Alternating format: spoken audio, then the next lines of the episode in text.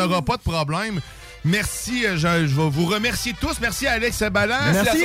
À- merci, Merci. John Grizzly, merci Guilbeault, merci. Merci, Eric Foulin. Eric.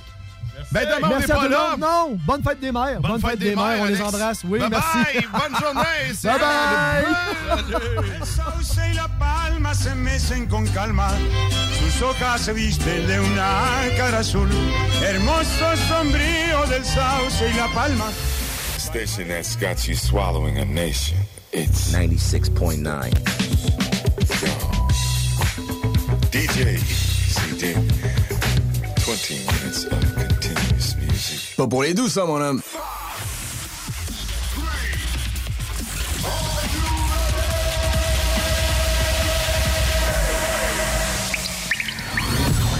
La bulle immobilière. La bulle avec votre animateur Jean-François Morin. Jeff, Morin. Courtier immobilier. Et son co-animateur Kevin Filion. À chaque semaine, on reçoit des experts sur tout ce qui touche l'immobilier. Et on jase. Des questions. Des réponses. Pour tout ce que vous devez savoir dans l'univers immobilier. La, la bulle immobilière.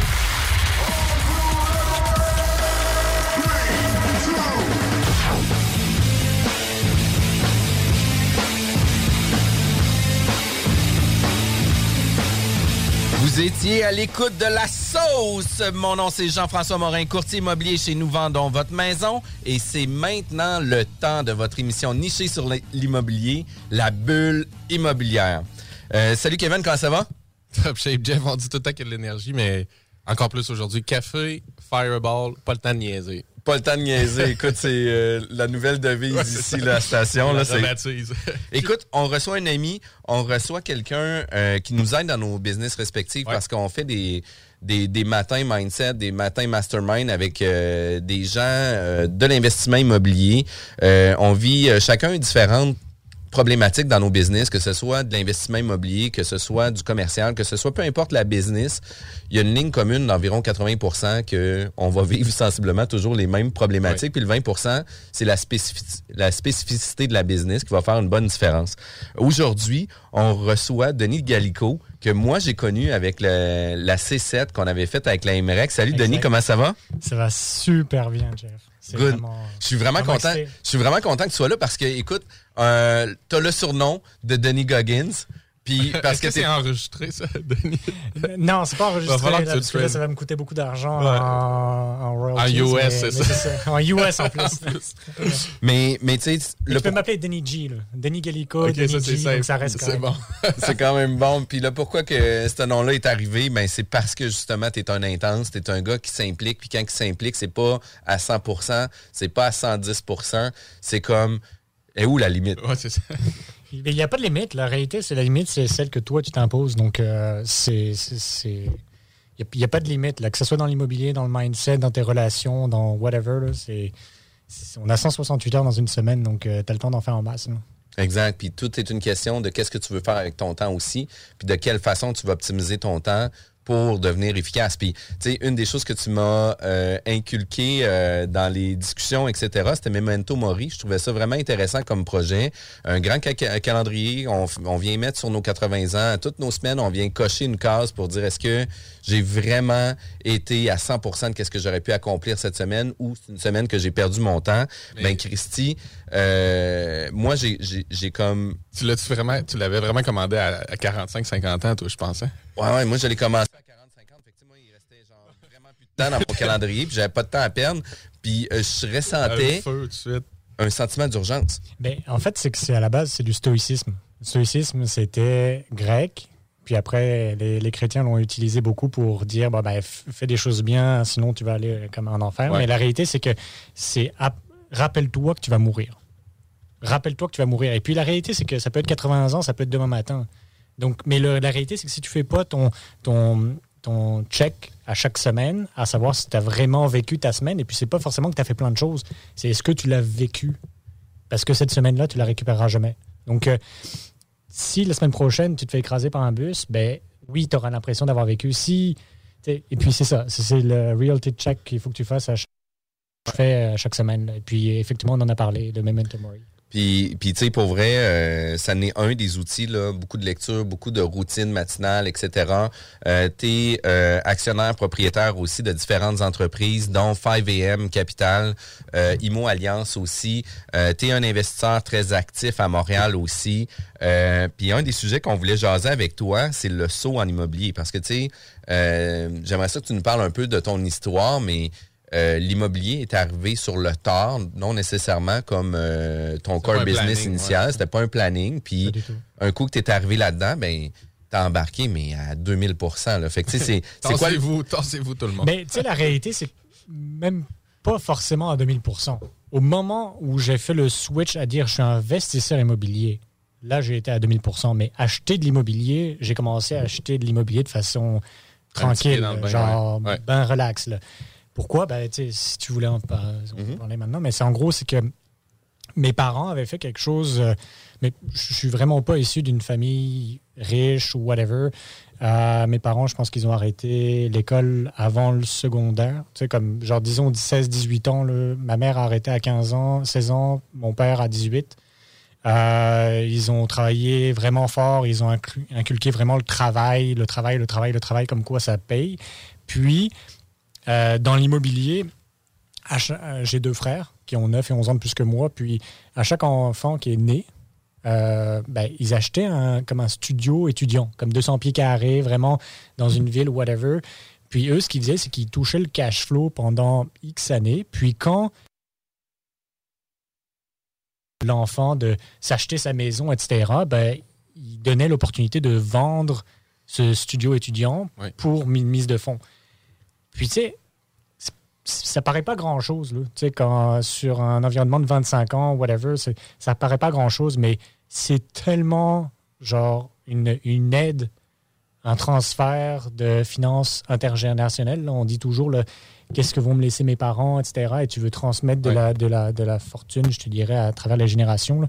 Ben ça, là, c'est tellement un coup de pouce dans ta vie. Là. Puis, mon Mais surtout de le faire de leur vivant. dans De leur vivant, de leur vivant. C'est là que ça, sais, ça t'a donné un. Mais parce qu'après, sinon, au- tu te fais signer par les impôts, l'héritage, les trucs, etc. Oui, puis ta vie est souvent est un peu plus établie ou est plus faite. Une Exact. fois que tes parents te quittent, là, dans l'ordre des choses qu'on souhaite. Là. Exact. Euh, ben, c'est plus forcément le cas maintenant, Ouais. mais, mais en gros, ce que. Et puis ça, moi, ça a vraiment semé une graine dans, dans ma tête en me disant Attends une minute. Donc là, mon frère, qui a 9 et 11 ans, ben, les deux frères qui ont 9 et 11 ans de plus que moi, ils ont acheté leur condo, leur premier condo, leur maison, etc. Et puis après, tu roules ton équité. C'est souvent, tu as le premier step où tu achètes ton condo, puis après, tu vends ton condo un petit peu à profit, puis tu peux acheter ta maison un petit peu, etc. Et puis tu montes les échelons comme ça. Puis moi, j'avais immigré, ben, je, suis arrivé au Québec en 2013. Puis en 2016, quand j'ai eu ma résidence permanente, le lendemain, j'avais déposé une promesse d'achat sur un triplex. Puis je me rappelle encore ma mère qui me sais, je l'appelle, je fais, hey, on a, on a une promesse d'achat sur un triplex, etc. Elle me dit, mais là, Denis, tu peux pas commencer par une maison, puis ou un appartement, puis après acheter peut-être euh, quelque chose pour tes enfants, etc. Le même pattern. Mais moi, je, genre, je regardais, je me disais, mais là, on a une opportunité en or au Canada que l'immobilier est vraiment pas cher. On pourra en parler, euh, je pense, 50 fois, mais qu'au final, tu peux avoir deux locataires qui financent 70, 80, 100 peut-être de ton De hypothèque et tes charges, Ouais. puis vivent gratuitement. C'est pas besoin de faire des calculs scientifiques là-dedans. Là. C'est pas besoin d'avoir un doctorat en microélectronique pour, pour comprendre ça. là. Puis, puis c'est ça. Puis moi, ça m'a- au tout début, je m'étais dit, mais du coup, j'achèterais un triplex pour chaque enfant à leur naissance, puis je pourrais leur léguer le triplex. Puis là, trouvé la recette. euh, c'est ça. Puis ça, c'était, ça, c'était, euh, je me dis, ah, je vais faire un petit step de- au-dessus. là. Je vais faire euh, 3x par rapport à mes parents. Puis, euh, Fait que là, t'as acheté un triplex dernièrement vu que tu as un bébé, j'imagine. Non, Oh, ça s'en vient. C'est dans le projet. C'est ça. non, non, C'est je- dans le mais- mais je, pipeline. je construis un 12. Ouais, c'est ça. Mais- Toujours plus. Mais, mais- c'est vrai que c'est ici, la, la façon de faire ou le réflexe des gens, c'est des rayés. tu sais, C'est de mettre ça dans les rayés, pour les, du moins pour la portion études, mais c'est aussi une autre façon de léguer, d'acheter de l'immobilier, de le Ben laisser ben oui, ben vivre, oui. de le laisser croître, de le laisser se payer, de le laisser rembourser le capital, puis de- d'avoir une grosse équité à, Puis, puis à on, donner. là. on s'entend aussi là, que dans le contexte canadien, où ce qu'on prend des hypothèques sur 25 ans, qu'on achète ça à la naissance de nos enfants, euh, quand ils vont vouloir quitter le nid familial, ils vont être proches de 20 ans. L'équité de l'immeuble va être euh, quasi payé en totalité si c'est pas déjà fait. Et tu peux continuer à toucher les cash flows. Genre, tu peux toujours dire j'investis ma mise de fonds là-dedans, puis je récupère genre un 100, 200, 300 dollars de cash flow par mois. Puis ça peut toujours t'aider, toi. C'est pas juste un investissement qui tire dans les genoux dans ta croissance. Tu peux, en tant que parent, disons, tu peux quand même investir pour tes enfants. Par exemple, les RE, je, je suis vraiment pas, euh, j'ai vraiment pas de connaissances dans les RE, etc. moi, non plus. moi, moi, les investissements sur 30 ans et plus, euh, j'ai de la difficulté. Là. Mais ce que je veux dire, c'est que tu peux, tu touches rien de ton RE. tu mets de l'argent à chaque année. Oui, OK, tu as des retours d'impôts, etc. Mais tu n'as pas, pas de retour. Alors que là, tu pourrais mettre de l'argent une fois, récupérer des cash flows, puis t'en servir comme transfert intergénérationnel vers ton enfant. Puis, oui, effectivement, tu vas payer de l'impôt, tu vas payer des trucs, mais la réalité, c'est que tu payes de l'impôt quand tu fais de l'argent. Donc, euh, les gens qui veulent pas payer d'impôt, c'est que pas Ils vont pas d'argent. puis, c'est souvent, c'est souvent ça le point. Puis, puis tu sais, à toutes les fois que tu parles à des, des grands donateurs, des grandes entreprises, euh, sont toujours fiers de payer de l'impôt parce qu'ils font rouler l'économie, puis ils savent l'impact qu'ils ont, pas juste pour leur business à eux, mais toutes les familles qui font vivre à l'intérieur de leur business. souvent la perspective de ramener ça toujours sur notre nombril. Mais quand on regarde le rayonnement qu'on peut avoir sur l'ensemble des personnes, on a un impact positif sur 20 personnes impliquées à tous les jours dans nos business qui deviennent au-delà de ça du partenariat, mais deviennent aussi des amis. puis, la, famille. la famille. Puis ça devient très fort. On a un, partenariat actuellement avec euh, le Maroc puis hier, on faisait un Zoom avec Nidal. Puis Nidal, elle fait partie de la famille. Là. Elle, veut venir ici au Québec avec nous. Elle veut venir travailler avec nous. C'est des, c'est des gens qui partagent les mêmes valeurs que nous. Puis il y a un océan qui nous sépare. Là. Puis Crème, on, on, réussit à partager ces, cette vision puis cette implication-là aussi. Puis au niveau implication, mentionnons-le, es très impliqué dans le milieu de l'investissement immobilier. On a fait la même cohorte qu'on a, parlé aussi avec la MREX. Tu es de plus en plus impliqué aussi avec la MREX. Euh, tu offres aussi des services de consultation pour de l'analyse d'opportunités.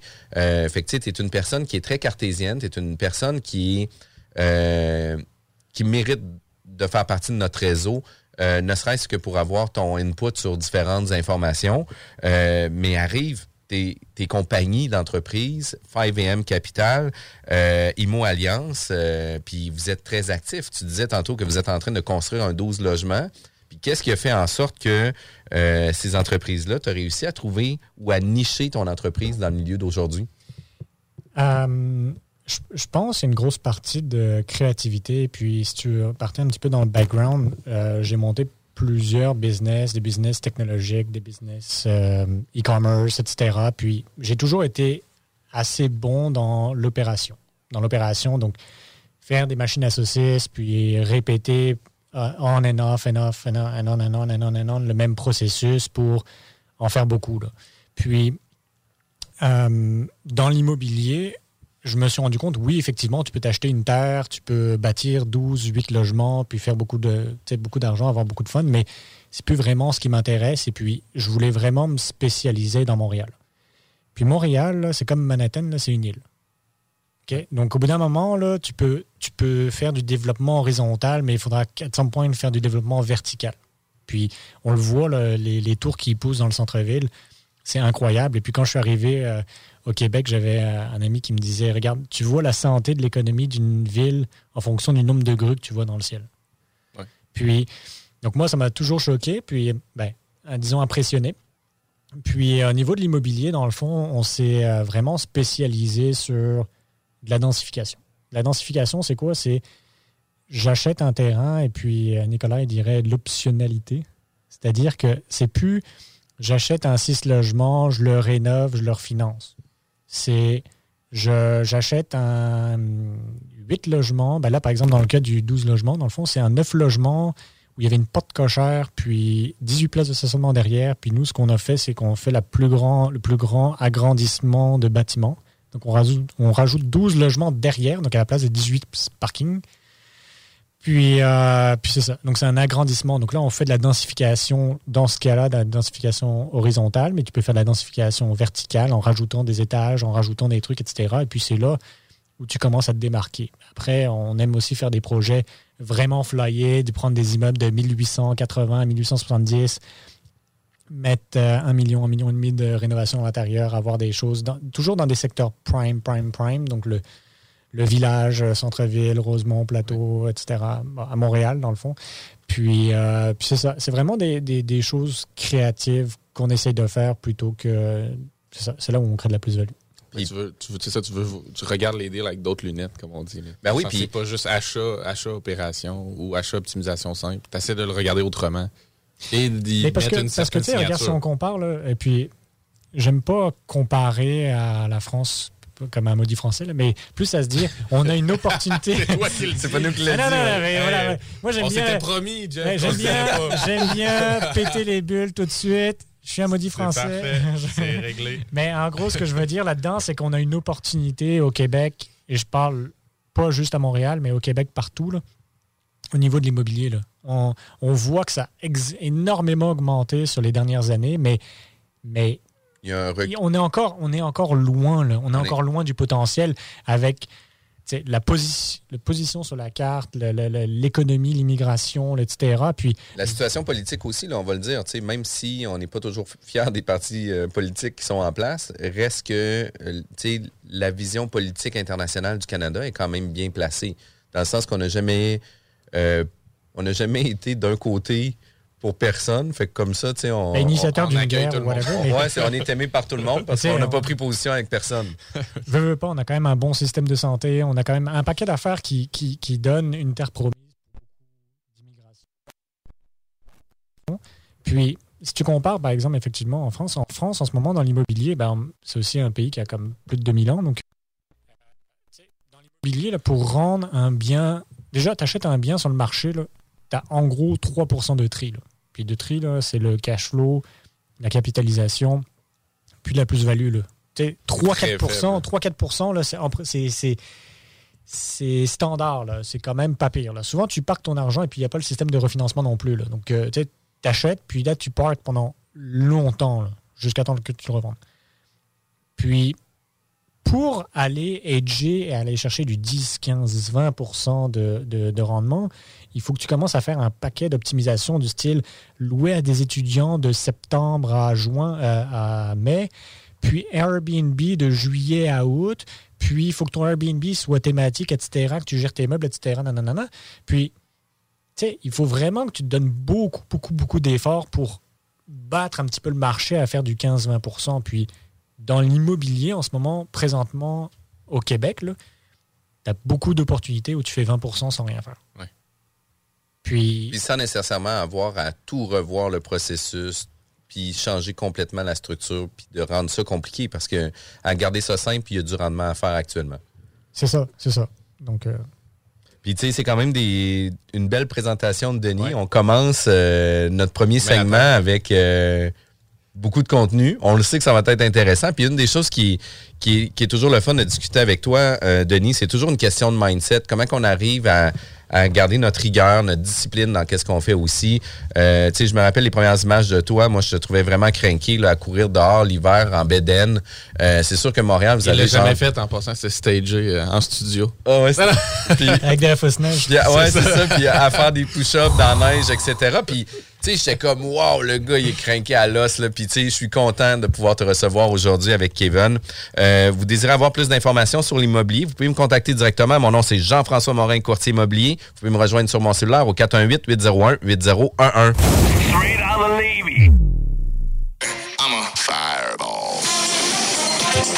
On est avec Denis Gallico. Rien de mieux. I'm a fireball. Écoute, Denis, on est en feu ici, c'est le cas. On veut parler de mindset, on veut parler de devenir all-in dans l'immobilier, puis tu le fais. Tu es, issu d'entreprises technologiques. Euh, on parle pas d'une petite entreprise. Vous étiez une entreprise de plus de 100 employés aussi. Euh, tu as pris certaines décisions en affaires aussi qui a fait en sorte que tu as décidé de devenir all-in dans l'investissement immobilier. Puis c'est quand même, pour moi, des, des commitments qui dépassent la réalité où ce que très peu de personnes sont prêtes à faire ces sacrifices-là pour aller là. Puis j'aimerais ça que tu puisses nous parler un peu de, de comment de comment tu en es arrivé à faire ce constat-là puis de vouloir faire ce move-là. Ben dans le fond, c'est ça. Je suis arrivé en 2013 euh, au Québec, puis monté pas mal de business en technologie, puis en e-commerce, etc. Puis grosse croissance, je te dirais, de 2013 jusqu'à 2019. Puis on a fait plusieurs switches. On a fait du M&A, du, du, merge and acquisition, acheter d'autres sociétés, puis les rassembler, etc. Puis j'étais aussi en charge, dans le fond, de, euh, intégrer d'autres sociétés pour, euh, pour la société mère. Puis, euh, ben, je pense comme tout le monde, il y a eu le COVID. Puis le COVID, c'est que ben, pendant, tu perds un petit peu, nous on était dans la technologie, mais technologie d'événements, euh, donc les shows, Festival d'été de Québec, etc. Donc on produisait la technologie pour tous ces gros, gros, gros shows. Puis c'est ça. Donc dans le fond, on avait ça, puis on avait aussi des installations permanentes comme les stations de ski, les parcs d'attractions, le zoo de Granby, etc. Puis euh, c'est ça. Puis là, il y a la COVID qui frappe. Puis là, il faut que tu passes de 60, 70 à 20 employés. Puis là, as une. Parce que malheureusement, ben, c'est ça. Euh, il n'y a plus d'activité. Donc, moi, il y a quelque chose qui. Bon, il y, a, eu cette partie-là qui a fait comme beaucoup d'apprentissage dans le euh, downscale d'une société, euh, qui est bénéfique pour beaucoup de choses. Puis après, ben, je me posais, il y a deux choses que je vais attaquer là-dessus. C'est la première chose, c'était de se dire quand ça a reparti, est-ce que je suis prêt à refaire le travail de 20 à 60 Oui. Euh, puis je me suis fast-forward, je me suis projeté en avant d'un an et puis je me suis demandé est-ce que j'apprendrais de nouvelles compétences? Est-ce que j'aurais l'impression d'avoir vécu de nouvelles choses? Est-ce que j'aurais l'impression d'avoir plus grandi?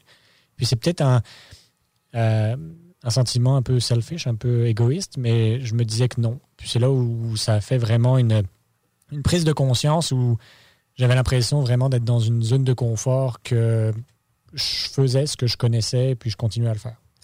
Ou, comme tu nous disais en pré tu reprenais le même chemin que tu as déjà pris. Exact. Fait, que tu voyais pas de nouvelles choses. C'est exactement ça. Puis justement, quand il y a eu la grande partie où on a dû euh, sortir près de 40 employés, ben, euh, il y avait un employé, moi ça m'a sorti vraiment, euh, comme on parle de sortir de la zone de confort. C'est un employé qui a toujours voulu être, par exemple, product owner, donc gestionnaire de produits, mais il n'avait pas forcément les compétences pour ça. Dans, dans notre structure, peut-être dans une autre société, il aurait eu les compétences pour le faire, mais pas dans notre structure à nous. Puis du coup, il est toujours resté gestionnaire de projet pendant six ans. Et c'est parce que l'insupportable n'était pas intolérable. Puis la réalité, c'est qu'il restait dans sa zone de confort. Alors, il était frustré parce qu'il ne faisait pas forcément ce qu'il aimait. Nous, on le gardait parce qu'il était bon en gestion de projet. Et puis, chaque année, il nous disait, ben, on, j'aimerais être gestionnaire de produit. Et on disait, malheureusement, tu peux pas. Ça ne ça, ça matche pas. Puis, le fait qu'on l'ait sorti, lui, de sa zone de confort, ça lui a permis, deux mois après, de trouver un poste en gestionnaire de produits dans une société à un grand développement. Puis c'est là où moi j'ai eu un brain fuck un petit peu. Puis je me suis dit, attends, dans la vie, soit tu te sors de ta zone de confort, soit on te sort de ta zone de confort, soit tu as le statu quo. Et moi, je me suis dit, je veux pas qu'on me fasse sortir de ma zone de confort, je veux m'auto-sortir de ma zone de confort tout le temps. Puis la réalité, c'est qu'à chaque fois que tu, tu, sors de sa zone de confort, tu expands, tu, tu, tu, grandis dans le fond tes connaissances, tu grandis ton mindset, tu grandis tout ça. Puis depuis, je te dirais, ben, même pas depuis ce moment-là, ça fait un petit moment, là, il, y a, eu beaucoup d'étapes là-dedans au niveau du sport, etc. Mais depuis ce moment-là, je me sors constamment de ma zone de confort, tout le temps. Puis tu sais aussi, tu, tu mentionnais en pré-entrevue, euh, est-ce qu'on est le bon chef pour la prochaine étape de notre business? Parce que tu sais, on a une certaine zone de confort qu'on va avoir au fil du temps. On a une business de 20 à 60 employés. La prochaine étape, c'est de passer de 60 à 100 employés. Après ça, on passe à 200 employés. Puis après ça, on passe à 1000 employés. Mais tu sais, est-ce que c'est vraiment la croissance qu'on veut euh, refaire? Parce qu'au final, on fait juste reprendre les processus avec un plus grand volume, etc. Euh, puis de quelle façon? Euh, puis tu sais, je trouve que de faire une introspection à savoir si c'est exactement ça qu'on veut faire, euh, vient nous repositionner toujours. Puis je pense que tu auras, je ne veux pas dire toujours une insatisfaction de ta zone de confort, mais tu ne seras jamais dans une zone de confort parce que tu es toujours en train de vouloir repousser tes limites aussi, autant au niveau personnel que corporatif. C'est un peu ça? Bien, définitivement. En fait, tu as deux choses super importantes. Première chose, c'est quand tu scale up. Alors, ça peut être de 60 à 100 ou de 2 à 10. Euh, la première chose qui est importante, c'est savoir ton why. Pourquoi tu fais ça? Parce que la réalité, c'est que si tu fais une business avec ton chum juste parce que tu aimes poser du pavé uni, puis tu te sens très très bien là-dessus, puis tu n'as pas envie de faire de la garderie, puis gérer des employés, etc., scale pas à 10. Là. Ça sert à rien. Tu n'es pas aligné avec ton why. Ça, c'est la première chose. La deuxième chose, c'est effectivement, tu n'es peut-être clairement pas la bonne personne. Peut-être que ça marchait très très bien à deux, mais tu n'aimes pas gérer du monde t'aimes pas gérer des employés, t'aimes pas de l'administration, t'aimes pas tout ça, etc. Et puis du coup, t'es peut-être pas la bonne personne pour être le PDG, le CEO de ta société. Puis c'est pareil, dans un scale-up de 60 à 100 employés, tu es peut-être très à l'aise dans 60 employés parce que tu connais le nom de chaque employé, mais là, tu passes à 100. Puis là, tu passes avec des personnes que tu connais moins, des personnes qui sont in and out, des trucs, etc. Puis là, tu commences à gérer bien plus de choses. Toi, ce que tu aimais faire, c'était de la vente de maison. Puis au final, que tu te rends compte que genre 95% de ta journée, c'est gérer des relations humaines. Mais ce que tu aimais, c'était rencontrer des clients. Là, tu es complètement désaligné. Engage un PDG, mais le président de ta, ta, société immobilière, que lui, il a l'habitude de vendre des maisons, puis continue à faire ça. Ça ne veut pas dire que tu n'es pas le owner de la business. C'est juste dire que tu n'es pas au, bon poste. Exact. Puis d'avoir la reconnaissance de pouvoir se dire à quel endroit qu'on est. Puis, tu sais, on, le vit tous dans nos croissances, sur les défis, etc. On a chacun des forces, chacun des faiblesses. Puis ça se peut que les obligations euh, se fassent naturelles parce qu'on est la seule personne. au début, on est une personne seule qui va avoir les, les, sept chapeaux de chacune des départements, la ressource humaine, la comptabilité, la vente de services, marketing. On va avoir le chapeau de tout ça. Puis plus que la business va grandir, plus qu'on va donner euh, des responsabilités à des personnes qui vont prendre en charge un département. Puis, tu sais, ça peut faire en sorte tout ce que nous, on était performants, justement, la relation client, de vendre les services, de croire à notre business, de faire en sorte de, de, de, vendre le produit fini, de qu'est-ce qu'on va faire, va être notre sweet spot, notre X. C'est là qu'on va être. Puis par la suite, ben, la business grossit, les responsabilités changent, puis les responsabilités demeurent importantes, autant au niveau de la gestion des ressources humaines, de la formation, euh, le recrutement. C'est toutes des choses qui sont importantes, mais ça se peut qu'on ne soit pas performant à ce niveau-là. Mais il faut être en mesure de pouvoir s'auto-analyser puis dire écoute, ça, c'est pas mes forces. Définitivement que c'est pas moi qui dois prendre ces responsabilités-là. Puis on doit avoir le champion mondial euh, de cette responsabilité-là pour le prendre en charge. Puis il faut être quand même humble il faut, être, il faut être humble et puis il faut aussi que tu sois bon. Là, parce que la réalité, c'est que si tu es mauvais, tu n'atterriras pas un bon. il faut que tu sois expert dans un domaine. Là. C'est pas, la réalité, c'est que si demain matin, tu vas engager le, le meilleur CFO, le meilleur gars de finance, là, mais que toi, tu es pourri et que tu Genre, il n'y a personne qui. Donc, il faut que tu sois très, très bon. les gens qui essayent d'être bons dans tout, là, ça marche pas. Il faut être très, très bon dans un domaine. Et quand tu seras très très bon dans un domaine, tu vas entourer d'autres personnes, un très très bon avocat, un très très bon fiscaliste, un très très bon bidule. Puis c'est ça, tu vas avoir de la valeur ajoutée. Oui. Juste pour rajouter sur le point aussi de, scaler quand tu passes à d'autres étapes, moi j'avais déjà eu une conférence, ça, me rappelle ça, mais plus tu grandis aussi, plus tu montes dans les échelons, tu gères des problèmes différents puis des gens à d'autres niveaux. Tu ça devient, tu gères des gestionnaires, donc tu gères peut-être moins de problématiques de terrain, d'opération puis de day-to-day, mais tu vas gérer des plus grosses problématiques où c'est plus dur à trancher, puis où tu as peut-être plus d'émotionnel à embarquer, du psychologique, puis là, tu as à gérer quelqu'un qui, lui, de son côté, gère 100 personnes. Fait qu'il vient te voir moins souvent parce qu'il est très autonome, mais la fois qu'il vient te voir, il a absolument besoin de ton, justement, ton, tes soft skills, tout ça. Fait que ça, c'est pas tout le monde qui est bon à cette étape-là, autant qu'à l'étape de scaler de 2 à 10, où là, tu fais juste dire, tu vas être là demain, tu prends tel pick-up, tu te déplaces là. Tu sais, là, c'est vraiment de l'opération à ce niveau-là. Puis, puis définitivement que de passer euh, dans des responsabilités opérationnelles, de montrer un travail, d'entraîner des gens, de former des gens à faire certaines tâches, certaines responsabilités est une chose. Puis plus que l'entreprise va croître, plus que les responsabilités vont devenir spécialisées ou raffinées aussi. Puis là, c'est important justement d'avoir les bonnes personnes en place. C'est parce que c'est de la mobilisation. C'est plus, c'est plus comme de la prise en charge de gens. Il faut, qu'ils se sentent mobilisés par, par ton énergie, ta dynamique, ta vision. Tu as deux choses, effectivement. La première chose, c'est l'imputabilité. Là, tu commences à avoir une grosse imputabilité envers. Là, tu n'es plus juste que si je me plante, c'est moi qui fais faillite. Là. Si tu te plantes, tu as peut-être 20, 30, 50, 60 personnes qui dépendent de toi là-dessus. Donc, tu as une grosse imputabilité, puis on pourra en parler après par la suite pour au niveau du mindset. Mais la deuxième chose, c'est que. Ben, c'est, c'est ça. dans le fond, l'imputabilité, puis bon, j'ai, manqué le truc, mais. Mais, la responsabilité, puis la responsabilité qu'on a aussi à transmettre la bonne information, puis l'imputabilité vient aussi euh, nous impliquer, nous, à titre de, de, de, professionnels, pour dire, ben écoute, dans ton intervention que tu vas avoir à faire, ben là, il faut être délicat aussi dans notre façon de l'amener, puis d'être dans le fine-tuning. On n'est plus, on n'est plus dans le brut, là. on est vraiment dans le fine-tuning, puis c'est important d'avoir cette, cette vision-là. J'ai retrouvé ce que je voulais dire. Mais dans le fond, euh, la, deuxième chose, c'est la partie de, des relations humaines et puis la culture d'entreprise. Parce que la culture d'entreprise est très facilement véhiculée quand tu es 2 à 10 employés, parce que tu es tous les jours là pour la transmettre. Mais la réalité, c'est quand tu passes au-dessus de 20 employés, ben, d'avoir des ambassadeurs. Nous, on calculait beaucoup le ENPS, qui était le Employee Net Promoter Score. À quel point tes employés peuvent te promouvoir.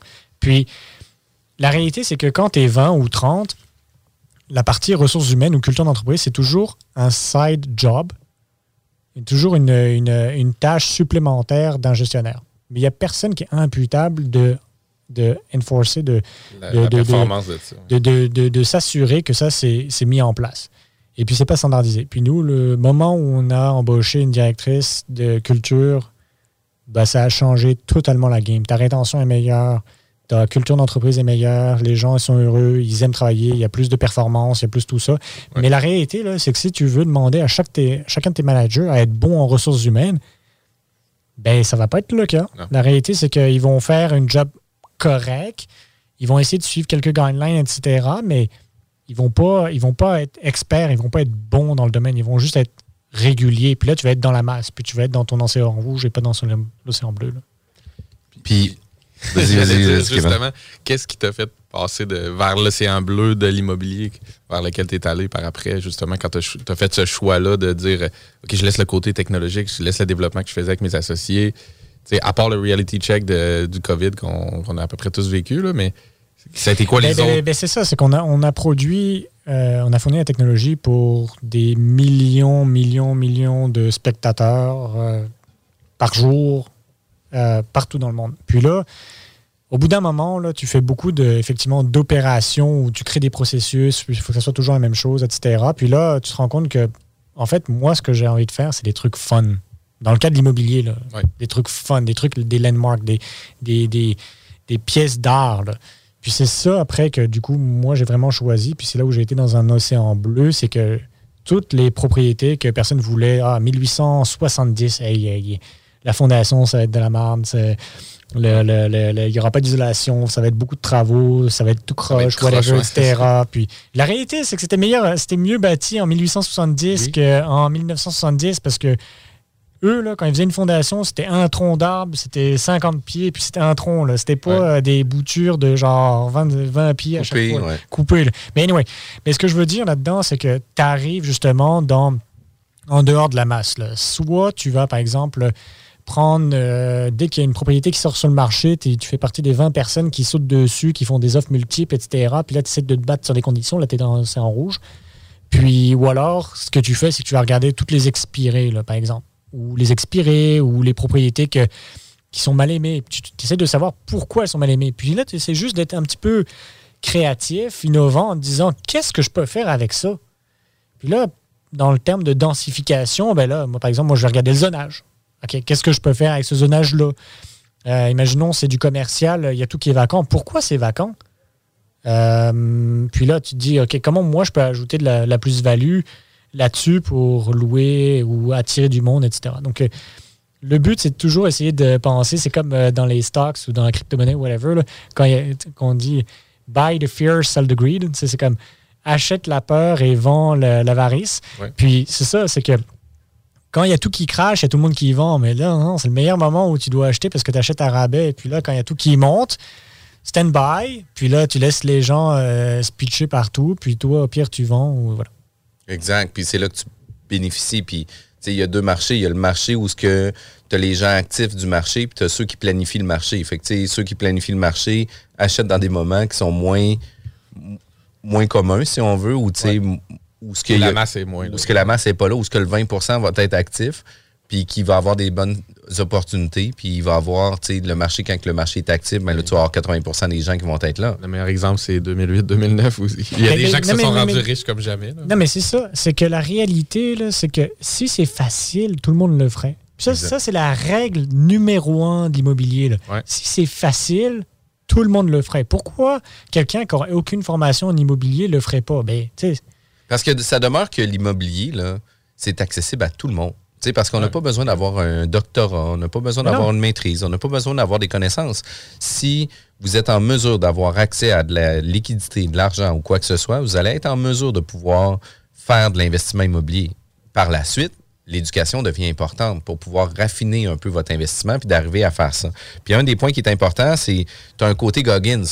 Tu as un côté où ce que euh, tu sais au niveau mindset, au niveau euh, all-in, tu es là puis tu sais j'aimerais ça que tu nous parles un peu plus de comment que toi Denis, tu arrives à avoir un côté mindset aussi puissant puis tu sais la réalité là, puis je pense qu'on le vit tous, c'est qu'on est dépassé par nos agendas on a 168 heures dans une semaine, tu en as parlé. Euh, puis, j'ai lu récemment quelqu'un qui disait que lui bouquait jamais plus que 35% dans son agenda. Puis le restant du temps, il se gardait du temps pour lui à 65 Fait que, quelqu'un qui travaille 40 heures semaine, il y a seulement 15 heures qui est booké dans son agenda. Le restant, c'est du free time où ce qui va venir réajouter lui-même ses rendez-vous dedans, mais majoritairement, ça va être ça. En fait, c'est que tu t'ouvres à des opportunités. Puis, bon, je ne vais pas jusqu'à 70%, moi je laisse 30% d'ouvert dans mon agenda à chaque jour. Pourquoi? Parce que je suis prêt. Il y avait, euh, je ne sais plus qui c'est qui disait ça, mais qui disait, euh, ah, c'était Martin Gauthier. Martin Gauthier qui disait, mon, mon, père ou mon oncle, whatever, il avait toujours un 1000 pièces cash dans sa poche. Puis là, tu sais, genre, il se faisait toujours la question, il disait, mais pourquoi t'es, ben, tonton, pourquoi t'as 1000 pièces cash? Il dit, on sait jamais quand ça va arriver, quand il y aura une opportunité, je serai prêt. Je suis prêt. Puis la réalité, c'est que c'est ça. C'est que si tu laisses 30 si t'es bouqué, bouqué, bouqué, bouqué, bouqué, là, tu vas peut-être voir la meilleure, la plus grande pépite du siècle devant tes yeux, mais tu n'auras même pas le temps de te baisser pour la chercher. Tu n'auras pas le temps, tu pas le temps de faire l'effort nécessaire, l'analyse, etc. Puis voilà.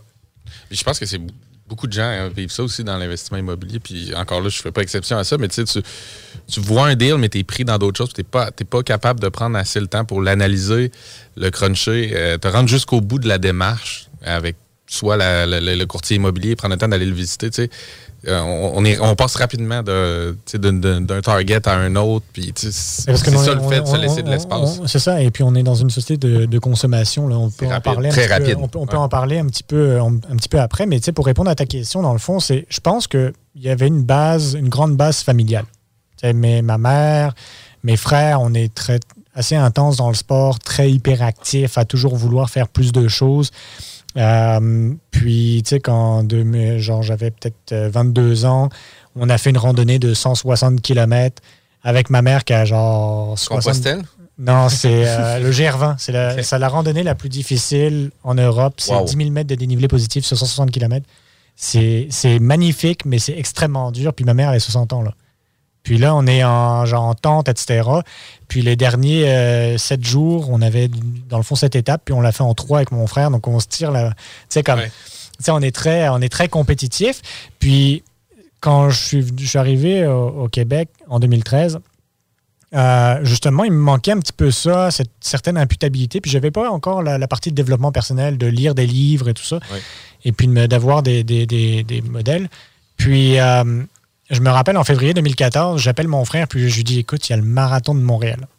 Et la dernière fois que j'ai couru, c'était il y a une couple d'années, puis j'avais jamais couru plus de 5 km.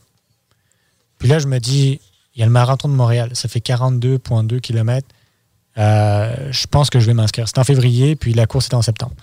Puis, là, je lui dis, euh, je sais pas comment faire. Je sais franchement, je, il me dit, euh, inscris-toi inscris-toi, puis tu as des plans d'entraînement, etc. Puis la réalité, c'est que faut juste être discipliné à suivre un plan d'entraînement. Puis la réalité, c'est que c'est ça. Il n'y a rien qui est impossible. Il n'y a fucking rien qui est impossible. faut juste suivre, faut juste être discipliné à suivre un plan d'entraînement. Puis ça a duré quatre mois. J'ai pas fait un temps exceptionnel pour le premier. C'était comme 4h30. Il faisait genre 31 degrés. C'était vraiment chaud. Il y a tout le monde qui tombait comme des bouches. Mais la réalité, c'est que tu as juste à, as juste être imputable envers toi-même de te dire à mon agenda, il y a écrit je cours 20 minutes et de poste, parce que tout le monde trouve un million d'excuses, mais c'est ça. Puis après, il faut que tu aies un why qui soit plus grand que toi, etc. Mais en gros, l'idée, c'est ça. Puis, puis, puis tu sais, euh, tu n'en parles, là, tu sais, euh, d'avoir un why plus grand que nous, c'est important. D'avoir une imputabilité, c'est important. De ne pas trouver de défaite, c'est important aussi parce que c'est souvent ça. Puis, tu sais, on est soi-même les pires, les pires ennemis parce que c'est toujours nous qui se mettons les contraintes. Puis, tu sais, quand on parle d'arriver à des performances élites, parce que, tu sais, on, se retrouve dans l'investissement immobilier, on se retrouve avec euh, euh, Denis Goggins qui fait de l'investissement élite, mais c'est des gens qui sont imputables, c'est des gens qui font des sacrifices, c'est des gens qui ont la rigueur et la discipline de le faire.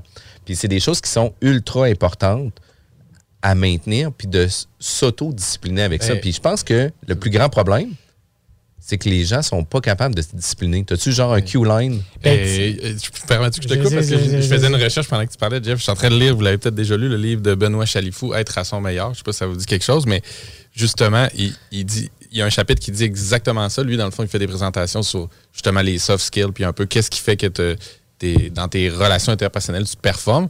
Puis, puis ce qu'il dit, c'est que ce qu'il voit chez ses étudiants, jour 1, qui fait que ça va être des, bons étudiants ou des gens qui vont réussir en affaires ou peu importe, qui vont réussir dans la vie, c'est l'autodiscipline. C'est exactement ça que tu viens de dire, Jeff. C'est comment comment tu es, assez fort mentalement pour justement pas tricher, pas déroger de ton agenda, pas déroger de ton planning. C'est ça qui fait des gens performants. Il y a une couple de quotes là-dessus que j'avais noté qui étaient vraiment importantes. Par exemple, Malcolm X, il disait Ce que tu ne détestes pas, tu vas éventuellement le tolérer.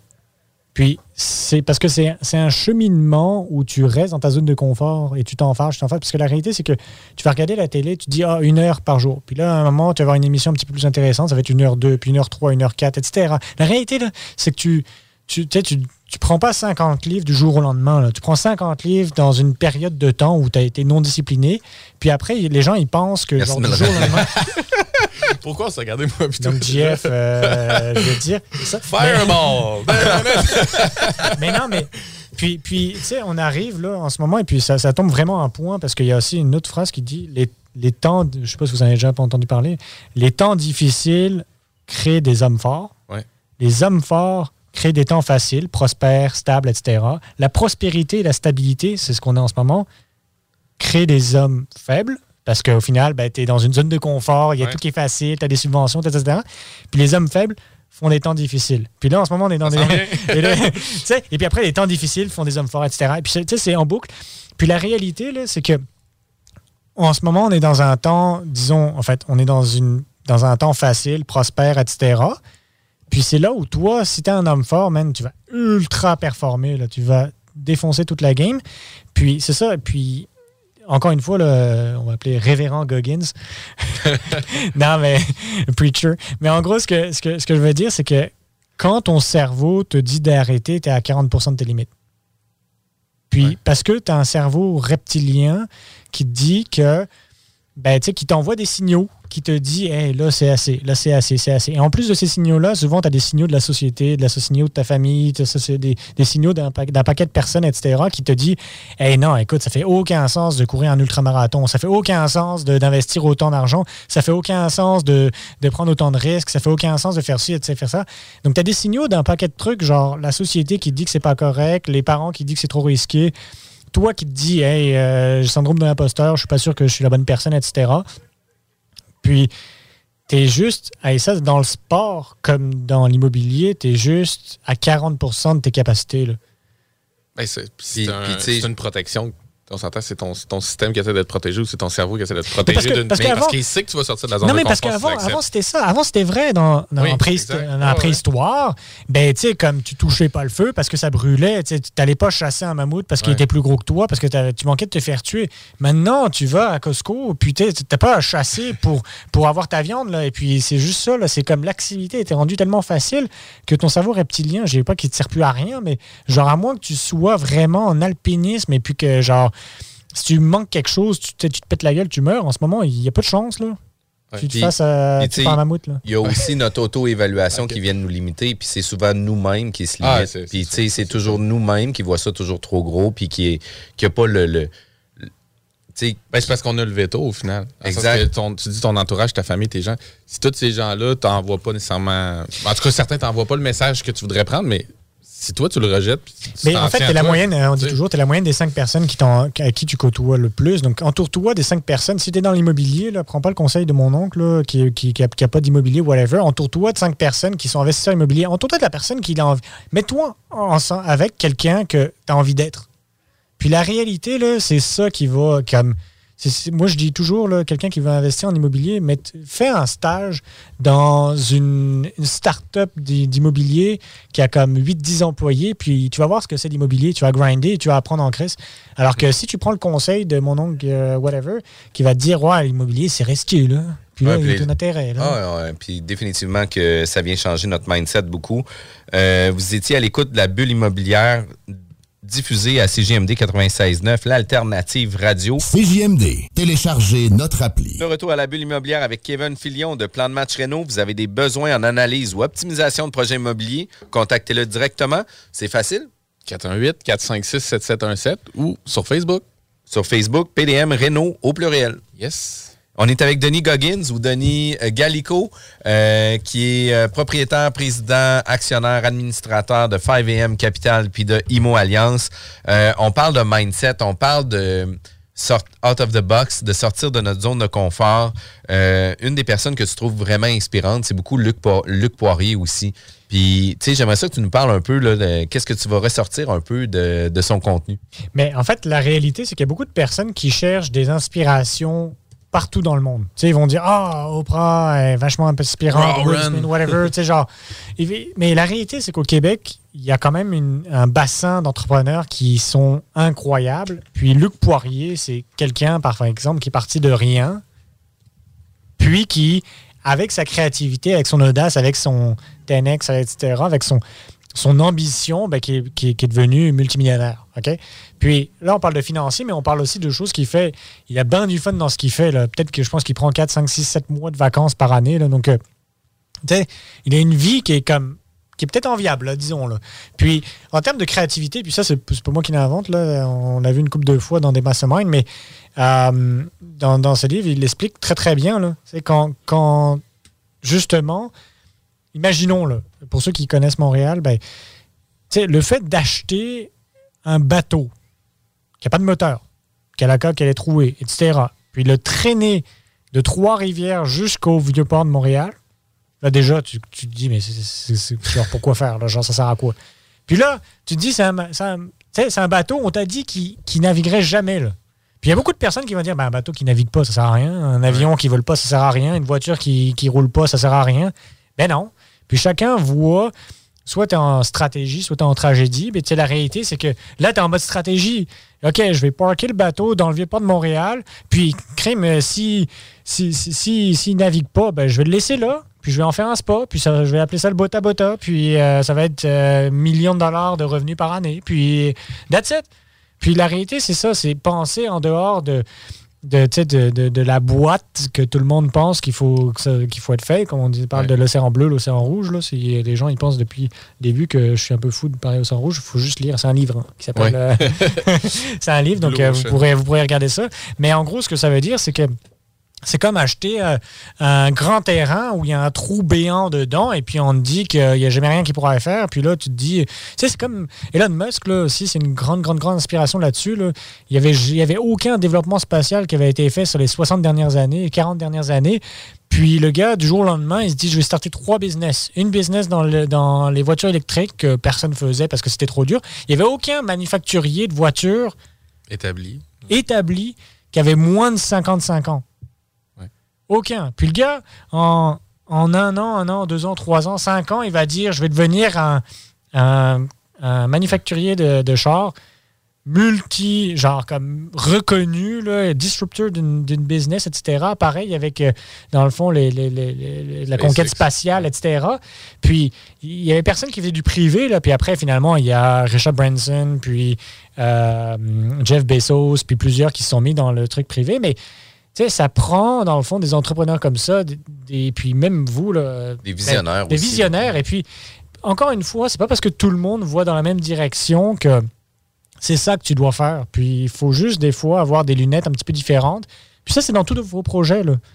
Que ce soit immobilier, que ce soit personnel, que ce soit sportif, que ce soit whatever. Si tout le monde te dit c'est impossible, ben, tu sais, il y en a beaucoup qui pensaient que c'était impossible, qui savaient pas que c'était impossible et du coup, ils l'ont fait. Puis moi, c'est ça a été la, beaucoup de développement immobilier que c'était comme ça. Le premier, j'ai acheté un premier 9plex, puis derrière, il y avait 18 places de stationnement, puis je me disais, c'est sûr qu'on peut construire quelque chose là-dessus. Si j'avais su à quel point ça aurait été de la marge, je l'aurais jamais fait ce projet-là. Mais la, la réalité, c'est que c'est un des projets les plus payants que j'ai fait parce que je ne savais pas à quel point ça allait être compliqué, je ne savais pas à quel point ça allait être difficile, je ne savais pas à quel point les autres personnes disaient que c'était impossible de le faire et que cette propriété-là était sur le marché depuis 250 jours. Puis on l'a acheté avec mon partenaire. Puis maintenant, on construit, comme on disait euh, au début de l'émission, un 12 logements, comme euh, le plus grand agrandissement en cours arrière. Et puis malgré que ça nous coûte 300 du pied carré, 315 du pied carré à construire en hard cost, ben on ressort toujours toute notre équité puis on fait un coup de circuit là-dessus. Puis tu sais, c'est un peu la, la théorie d'LP que nous avait parlé la dernière fois, la théorie du ton. Euh, tu sais que le ton est tellement gros, il y a tellement des petites ailes que lui, il sait pas que ses petites ailes sont pas assez fortes pour euh, le supporter pour voler. Là. Mais tu sais, il est pas nécessairement toujours conscient de qu'est-ce qui se passe autour de lui. Fait que tu sais, lui, il dit écoute, j'ai besoin de me déplacer, fait que je vais voler jusqu'à là-bas. Puis tu sais, il disait, il, dit ben c'est une des raisons pourquoi que le ton vole. Puis dans ce que tu dis, moi, ce que je retiens, c'est l'audace.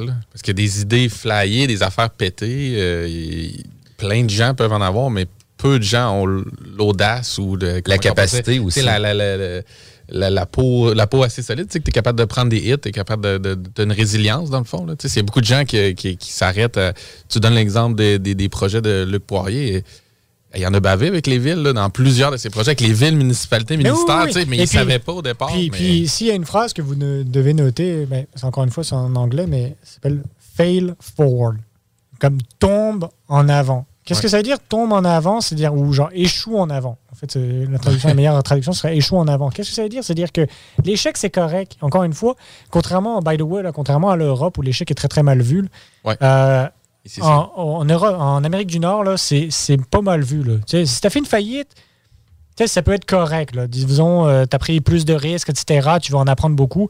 Puis en Europe, c'est pas du tout le cas. Hein. Tu fais une faillite, tu es un raté, puis là, tu seras toujours un raté.